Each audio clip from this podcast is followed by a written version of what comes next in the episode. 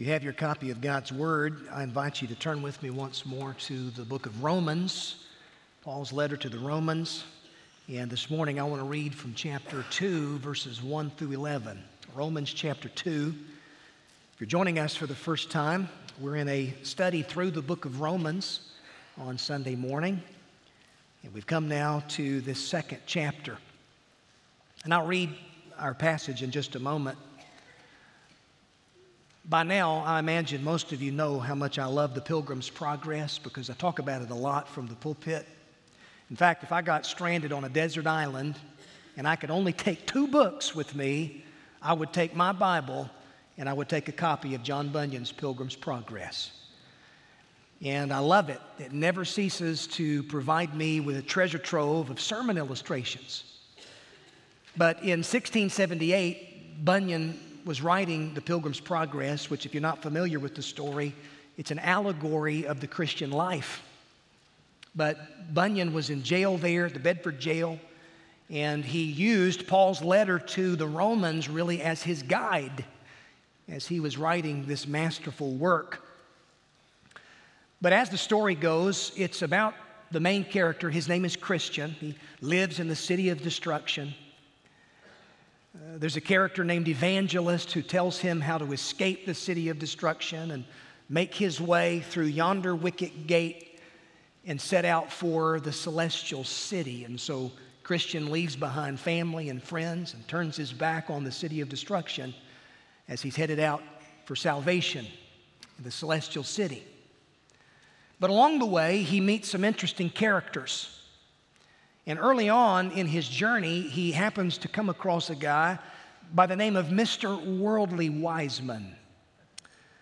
And Worldly Wiseman is a character who really tries to point Christian away from Christ to a man named Legality who lives in the village of morality. Now, Christian had this heavy burden on his back, and he wanted to be rid of his burden. Evangelist told him that the only way he could be rid of his burden was to come to the place of the cross. But Mister Worldly Wiseman has some other ideas. And so I've got some pictures I'll throw up on the screen there for you just as I tell the story. If you're, if you like, you don't want to read the book, but maybe you want to watch the movie. There's a great animated film that came out five or six years ago on Pilgrim's Progress, and you can find that. But there in the graphic you'll see is Mister Worldly Wiseman who's talking to Christian, who says to him, you can get rid of your burden. Just a short distance from here, there's a village named Morality. And in this village is a man named Legality. He has sound judgment, a good reputation. He has skill in helping people like you get such burdens off their shoulders. And to my knowledge, he's done a great deal of good this way. You should go to him and be helped right away. And so Christian leaves the path to the narrow gate. And he goes on to the village of morality. And he goes with this promise of having his burden lifted without the price of the cross. But as he progresses toward Mister Legality, who lives in the village of morality, there's something dreadful that happens to Christian. Bunyan says it this way, Christian turned out of his way to go to Mister Legality's house for help, but when he drew near to the hill, you see, the city of morality was in the shadow of this massive hill, which seemed so very high. And the path he was following passed under such an ominous-looking overhang that he was afraid to continue on for fear that it might fall on him. So he stood still, wondering what to do next. And to make matters worse, his burden now seemed heavier than ever. And suddenly flashes of fire came out of the hill and made Christian afraid that he would die. And so he continued standing there, sweating and shaking with fear. And now he was sorry that he had ever listened to Mister Worldly Wiseman's counsel.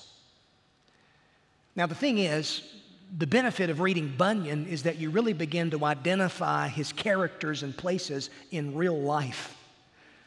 Because there will always be those who claim to offer salvation through rule keeping, through man's attempt at morality.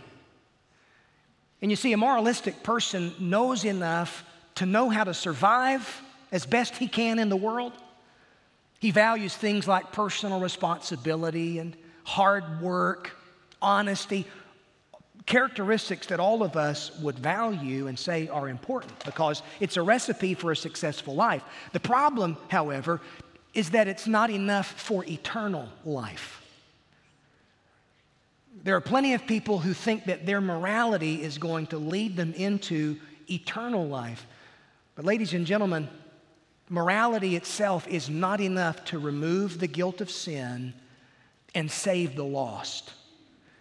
And so here in Romans chapter two, Paul introduces us to a fella. I'm going to call him Mister Moralistic Man, because here we are given a profile of an individual who condemns and judges other people, all while putting his confidence and trust in his own moral performance. And Paul is clear here that he is just as lost as the pagan man whom Paul describes back up in chapter one. So Romans chapter two, verse number one. Let's stand as we read the Word of God this morning. I want to read through verse number eleven. The Bible says, "Therefore you have no excuse, O man, every one of you who judges. For in passing judgment on another, you condemn yourself, because you, the judge, practice the very same things. We know that the judgment of God rightly falls on those who practice such things.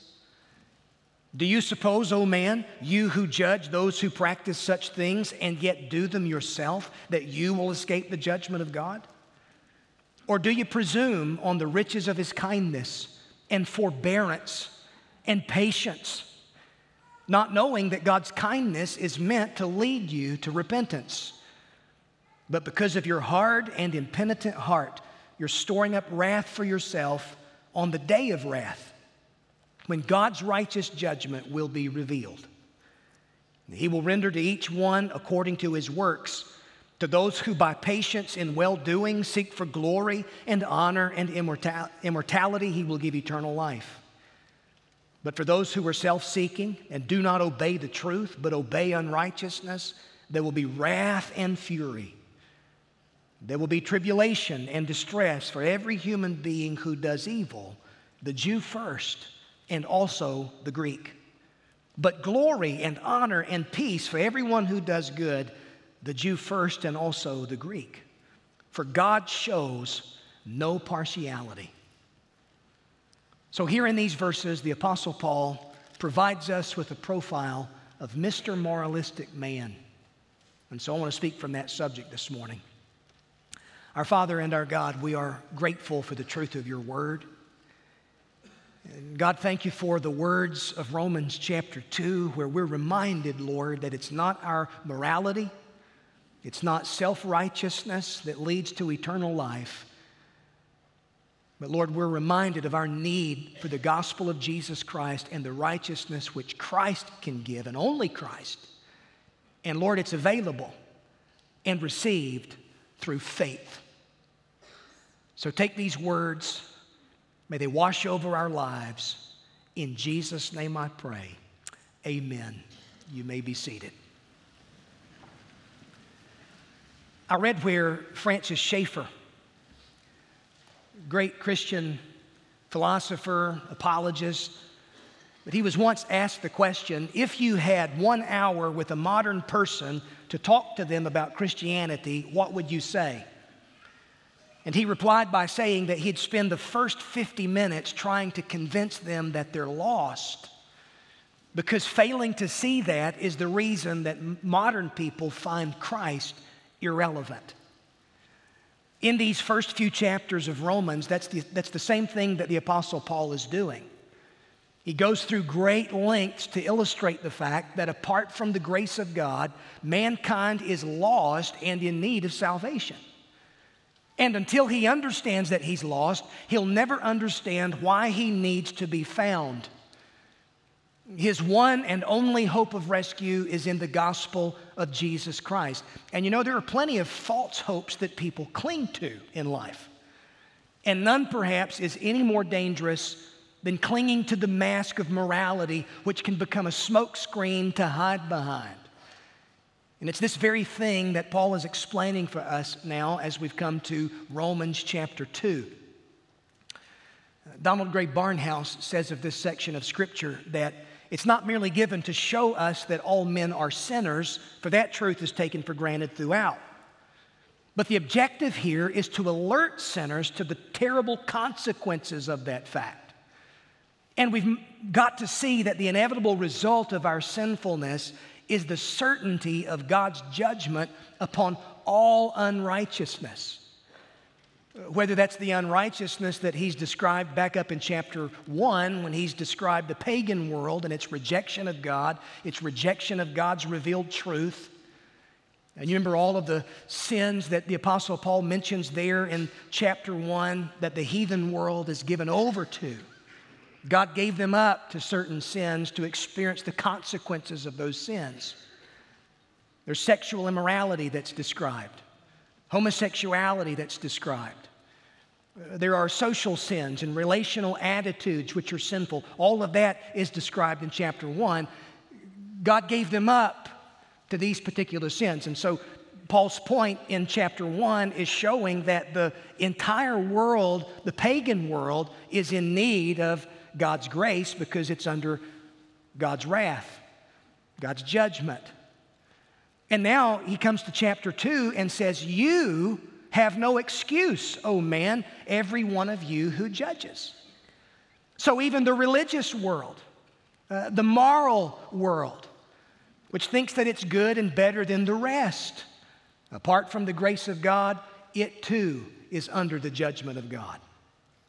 And so Paul here is describing the moralistic individual, the self-righteous person who doesn't know the Lord, but assumes that he's better off than the rest.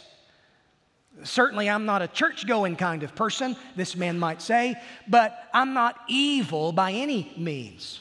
I try to live right, even try to live by the Ten Commandments. I'm fairly good. I feel like my good deeds outweigh my bad deeds, and so by that definition, I think things are okay between me and the man upstairs. You ever heard anybody who've expressed that attitude? Well, Paul wants those moralistic, self-righteous individuals to, to know that your salvation is not dependent upon rule-keeping. It's not about keeping score. And so the principle then that we come to understand from this passage of Scripture, it's there in your notes, and you can write this down. Those who seek salvation in rule-keeping are just as lost as those who seek it through rule-breaking. So that the entire world, Paul's point here, going all the way up to verse twenty-one of the third chapter, is to show us that the entire world, both the irreligious world, the religious world, apart from the grace of God in Jesus Christ, the entire world of humanity is under the judgment of God because of sin. And man's morality is not enough to cut it. And so, Mister Moralistic Man, I want you to notice here from this passage uh, several characteristics about him. Number one, notice with me his judgmental attitude that's described.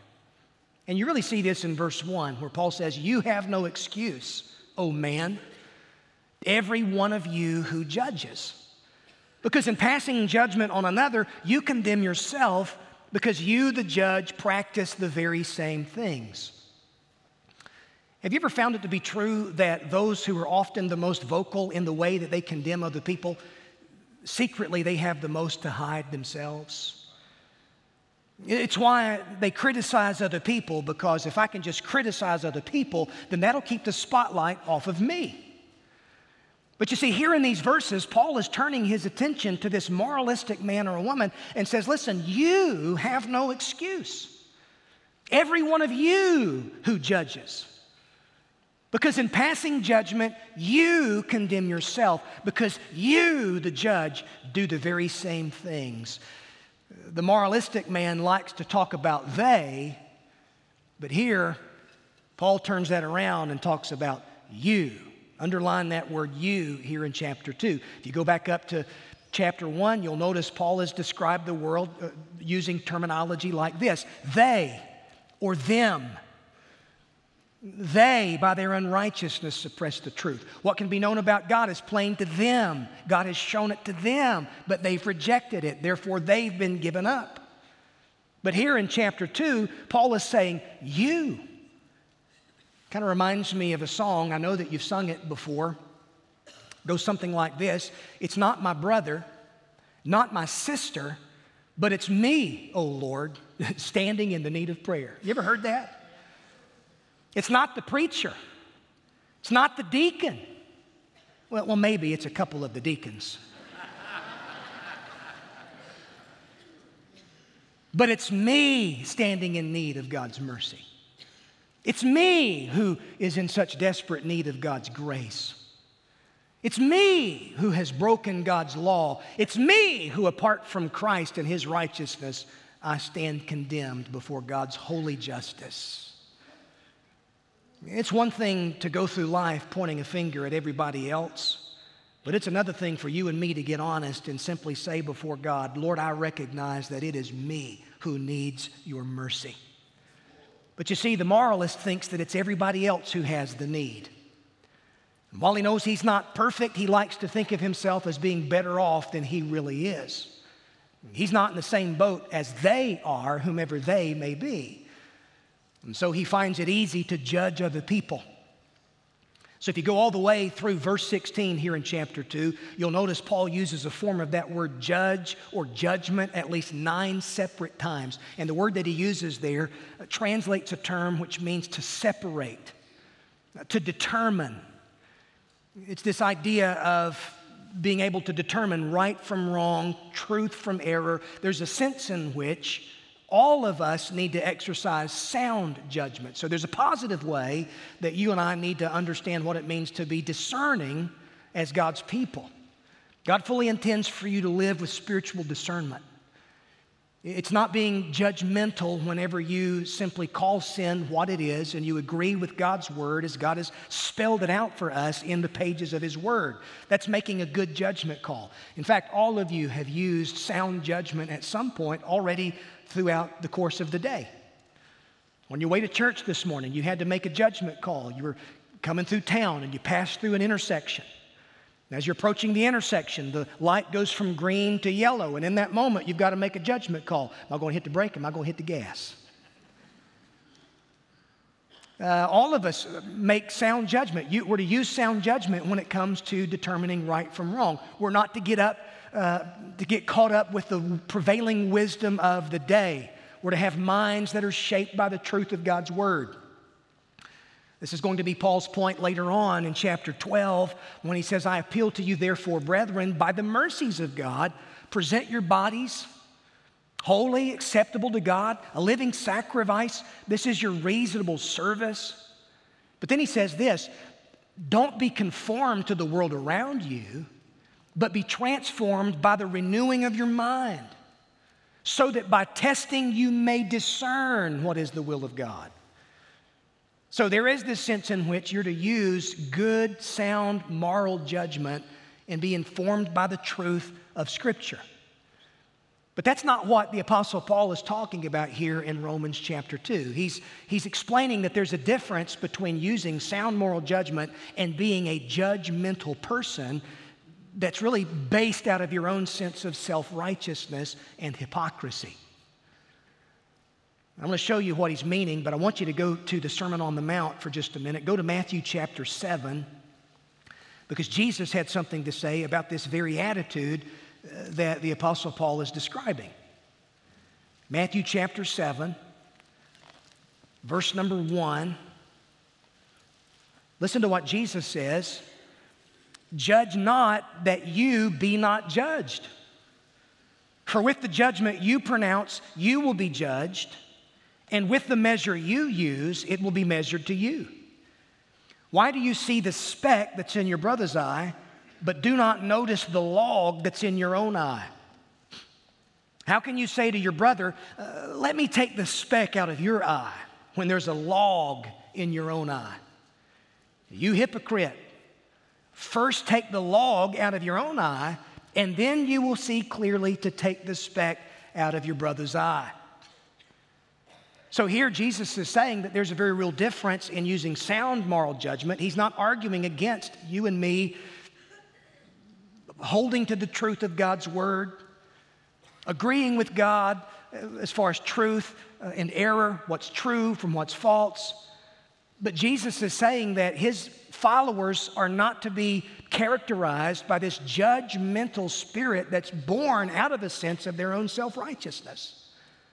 Because at issue is their own hypocrisy. And that's the very attitude that Paul is describing uh, when he has something to say about Mister Moralistic Man. It's this hypocritical, self-righteous judgmentalism, always going around looking for specks in the eyes of other people, when in reality there's this plank that's sticking out of your own eye.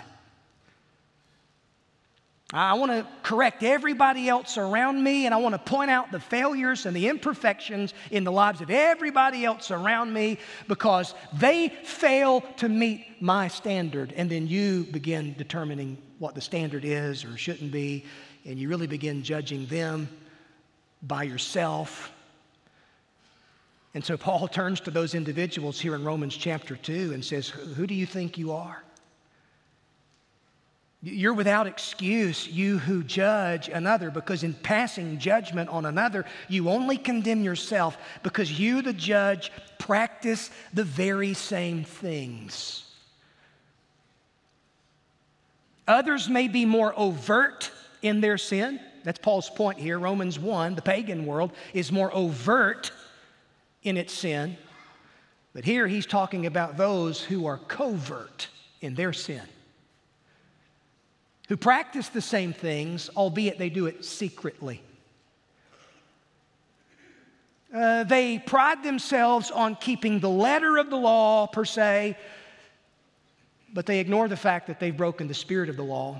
You say, what do you mean? Well, in the Sermon on the Mount, where Jesus is describing true righteousness as opposed to the self-righteousness that was characteristic of the Pharisees, he says something like this. You've heard it said, don't murder. The law of God says don't murder. I say to you that if you're angry in your heart, you're, you're guilty of murder. You've heard it said don't commit adultery. Don't commit sexual sin with someone who's not your spouse. Jesus says, but I say to you that if you have had lust in your heart for someone who's not your spouse, you're guilty of breaking the law. So in that sense, you see that, whether it's in terms of the spirit of the law, the letter of the law, we're all guilty of breaking the law. And so none of us can stand before God on the basis of our own self-righteous merit. And that's the point that Paul is making here in chapter two. But Mister Moralistic Man is all too eager and quick to pronounce judgment on other people because he fails to understand his own need. Notice the second characteristic about him, not simply his uh, judgmental attitude, but what about his hypocritical actions? Notice how they're demonstrated. Do you suppose, O man, you who judge those who practice such things and yet do them yourself, that you'll escape the judgment of God? Verse three. We know that the judgment of God falls upon those who break his law, those who do the things that are outlined in chapter one. What about you? You've broken the same law. You've committed the same sin. You've tried to cover it up, and you may be able to hide behind your morality a little bit better than the next man, but you need to know that you are just as needy as the rest of the world around you. And so Paul is turning to the person who perhaps has been sitting there listening to his explanation of pagan lifestyles back up in chapter one. Maybe they're feeling smug to themselves, pleased that they're not like the rest of the world, but, but Paul says you do the same things. You're, you're, you're quick to judge other people when you do the very same thing. Now, I thought about that. Why is it that we deny our own guilt for doing the very same things that we condemn in other people? Well, I think there are at least three reasons that we do that. The first reason is we're blind to many of our own faults. Did you know that? While we understand some, to be sure, you know what many of your faults are, you and I have to be perfectly honest that we're blind to a lot of our own uh, faults. We all have blind spots. I have blind spots. You have blind spots. In fact, one of the greatest lies of our time is this idea that we understand ourselves. Someone says, well, don't you think that I know myself? To which I would say, nope. Because the Bible says that the heart is deceitful. Your heart will deceive you in a New York minute. Now, you may know your secrets. You know your fears. You're aware of those areas in your life in which you're tempted, but it's also true that you have blind spots in your life because you don't know yourself the way that you think you do. By the way, it's why everyone who has bad breath always has a secret to tell you. So don't tell me you know yourself.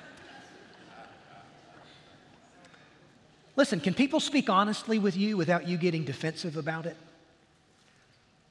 Is there someone that you've given permission in your life to hold you accountable? We all need these individuals in our lives. I need those individuals. You need those individuals because in a lot of ways we're just blind to our own faults. Another reason that we're all too prone to judge other people, uh, we forget many of our own shortcomings. We have short memories. I made this statement the other night, but... Uh, We tend to forget the things that we should remember, and we tend to remember the things that we should forget. That's how deceitful my heart is. And it's easier to condemn sin in the life of another person than it is to honestly deal with it in my own life. In relationship to ourselves, we want grace, don't we? We want everybody to show us grace.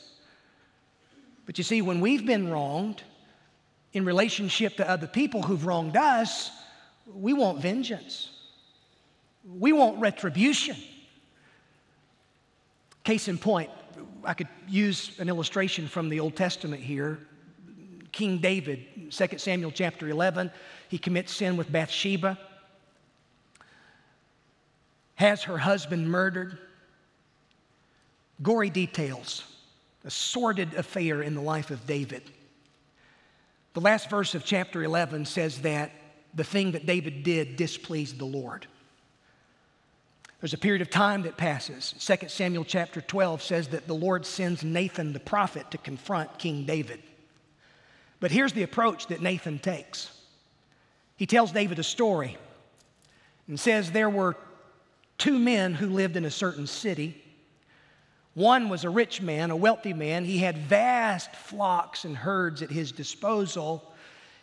The other was a poor man who had only one little lamb, one little ewe lamb, a little pet in the family. Brought it up, nursed it, it became like a little daughter to him. The children played with it.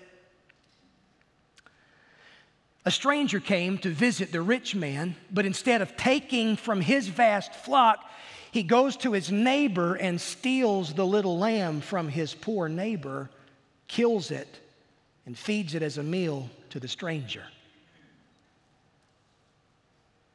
David's response is one of indignation, and I can sort of imagine him in my mind's eye sort of leaning forward there as he's seated on his throne.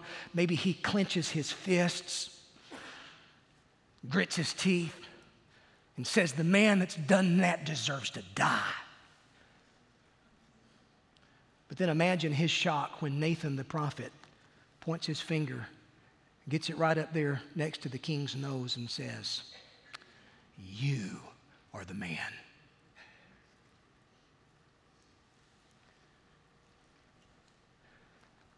You see, the thing is, folks, it's easy for you and me to go through life pointing the finger at everybody else. It's another thing entirely for me to point the finger right here and say, "I am the man. It's me who needs mercy. It's me who needs grace." And so we pass judgment oftentimes because we forget this. A third reason that we're so quick to pass judgment, we like to rename things in order to minimize our own personal guilt. Have you ever noticed that in your life? Other people may lie and cheat, but we fib. We embellish a little bit. Other people may betray trust, but we protect our rights. Other people may steal, but we just simply take what's owed. And so we cover our tracks, and like Adam and Eve, we, we try to hide behind fig leaves, the smoke screen of our own morality. I'll never forget, when I was a kid, my parents had to go down the road. They had to go to the elementary school one evening for a parent-teacher meeting or something like that, and so they left me in charge with my two younger sisters. So I get this harebrained idea that I want to play with matches while mom and dad's gone. Don't know why I did it, but I did it. Don't judge me. But as I'm playing with matches, I'm setting little pieces of paper on fire. Well, one of those pieces of paper falls in the floor and catches the carpet on fire right in front of my dad's recliner there in the living room. Yeah. And so you know what I do? I come up with this harebrained, harebrained scheme. I, I, I moved my dad's recliner forward a little bit to cover the spot in the carpet. But then when I did that, I realized that, well, I've got to do something now with the sofa. So I have to pull the sofa out a little bit closer so it matches where the recliner is. And then I look and I realize, oh, I've got to do something with the love seat across the room. And so I pull it a little bit closer to where when mom and dad get back, they, they look at the living room and there's something different. It's, it's dimensionally smaller than it was when they left. And then I have to get honest and I have to expose what I had done.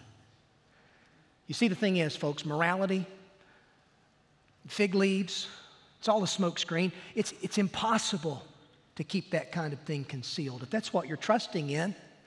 But I've got good news for you.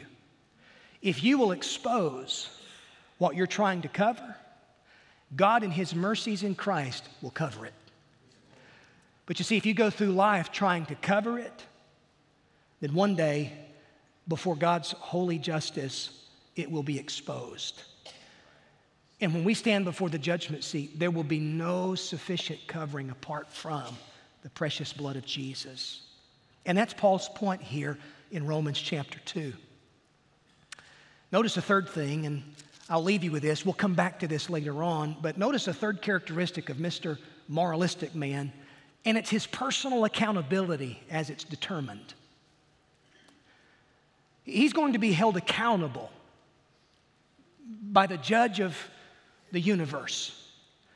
And on that day, his morality and his rule keeping and his scorecard will not be enough to save him from the judgment that he's under. He fails to recognize the fact that it's the goodness of God and it's the kindness of God and God's patience that's meant to lead him to repentance. You see that there in verse number four? You don't realize that God's been patient with you? By the way, hasn't God been patient with sinful humanity? Hasn't He been patient and long-suffering in your own life? Why is it that God didn't snuff me out of existence the moment that I said something about a fellow image bearer that I shouldn't have said when I slandered their character? Why is it that God didn't immediately call me into account with that thought that I had that I shouldn't have had, or that thing that I did that I shouldn't have done? God in His mercy and His long-suffering and His kindness, it's meant to lead me to repentance. And that's the point. But because of your hard and impenitent heart, Mister Moralistic Man, you're storing up wrath for yourself on the day of wrath when God's righteous judgment will be revealed. And on that day, it will not matter how morally and decent and upstanding a man or a woman you think you were. It won't matter what kind of car you drive. It won't matter what neighborhood you lived in. It won't matter what your last name was. It won't matter what church you belong to. The only thing that will matter on that day is whether or not the righteousness of God's Son had been applied to your account, because that's the only righteousness that counts. It's the righteousness of Jesus, which is available to all, but you've got to receive it through faith, which means you've got to repent of your sin and place your faith and trust in Jesus Christ, who died and rose again. And this glorious exchange takes place The gospel tells me that I need the righteousness of God, but it's Christ who gives me that righteousness as a free gift of His grace. But you see, here in chapter two, you, you won't find any word uh, as far as grace is concerned. There's no mention of gospel in these verses. And the reason for that is because Paul wants the entire world, both the irreligious world and the religious world, both the immoral world around us and the moral world of rule keepers, to know that apart from the grace of God, we are all under His condemnation. Two points of application, and I'm through with this. You come to a passage of Scripture like this, you need to remember that in warning us not to judge, the Bible is cautioning us against the sin of hypocrisy. And that's really the issue that's being dealt with here. It's not about using sound moral judgment. We all need to do that. But it's hypocrisy, self-righteous hypocrisy that the Apostle Paul is dealing with here. He's saying that's not sufficient to save you from the judgment of God. And then he has something to say later on about the gospel. By the time you get to chapter three, verse twenty-one, he wants you to know that the righteousness of God, it's available through Jesus. And the heart of the gospel is that God's righteousness has been revealed so that it can be received. Don't leave here without knowing for sure that you possess true righteousness. Amen. That the righteousness of God's Son has been credited to your account. It's available to you through faith, but you've got to receive it. Would you stand with me as we pray this morning?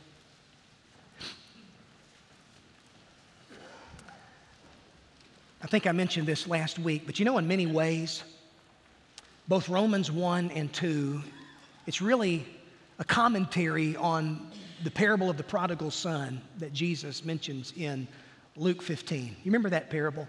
I love that story. We're all familiar with the prodigal son who demanded that he receive his share of the father's inheritance.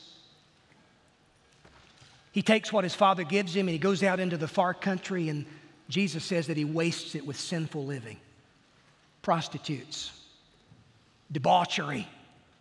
He lives it up out in the far country, and he only ends up in the pig pen. But there in the pig pen, as he's eating the slop that the farmers fed the pigs, he comes to his senses and says, you know something? My father's servants fare better than this. I'm going to arise and go to my father. And as the story goes, the son's making his way to the father, but the father's running to the son. And the father takes the son and clothes him in his righteous robe, puts a ring on his finger, welcomes him home in mercy, in forgiveness, in grace, kills the fatted calf and says, let's have a party. And they all begin to make merry and celebrate. But you see, the thing is, in that story, there are two sons. The elder brother never left the premises. And rather than joining his father in joy and celebration that his brother had come home, you know what the elder brother's doing? He's pouting. Got his lip run out. Angrily, self-righteously, he says to his father, my brother's taken your stuff and he's wasted it, and here you have thrown a party for him. All these years I've served you and you've not so much given me anything. And the point of the story is this. You can be just as far away from the Father in the house as the prodigal is in the far country. And my burden as a pastor, and my concern is for a number of people who are in the house, but they're far from the Father's heart. And moralistically and self-righteously, they think that they're better than the next man. I'm certainly not in the category of a Romans one society. But all the while, they're blind to their own sense of need. Religion, morality, rule-keeping won't cut it.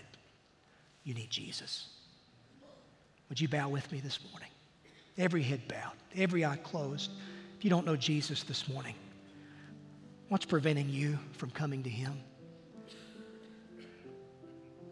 don't trust in your own efforts at keeping the rules, because as Paul has clearly explained here, you can't keep the rules with perfection. And when you stand before God, that's the standard. His perfection, His righteous judgment. The only way to be saved is to have the righteousness of God's Son. Lord, take the truth of your word and change us. God, for those who've been prodigals in the far country, Lord, today they need to come home and place their faith and trust in Jesus, and you'll welcome them with open arms, mercy and grace, and clothe them in the righteousness of Christ. And for those elder brothers in the room who've never left the building, never left the property, but they're just as far away from the Father, Lord, they need your grace too. Open their eyes to that reality. May they come to Jesus. In His name I pray.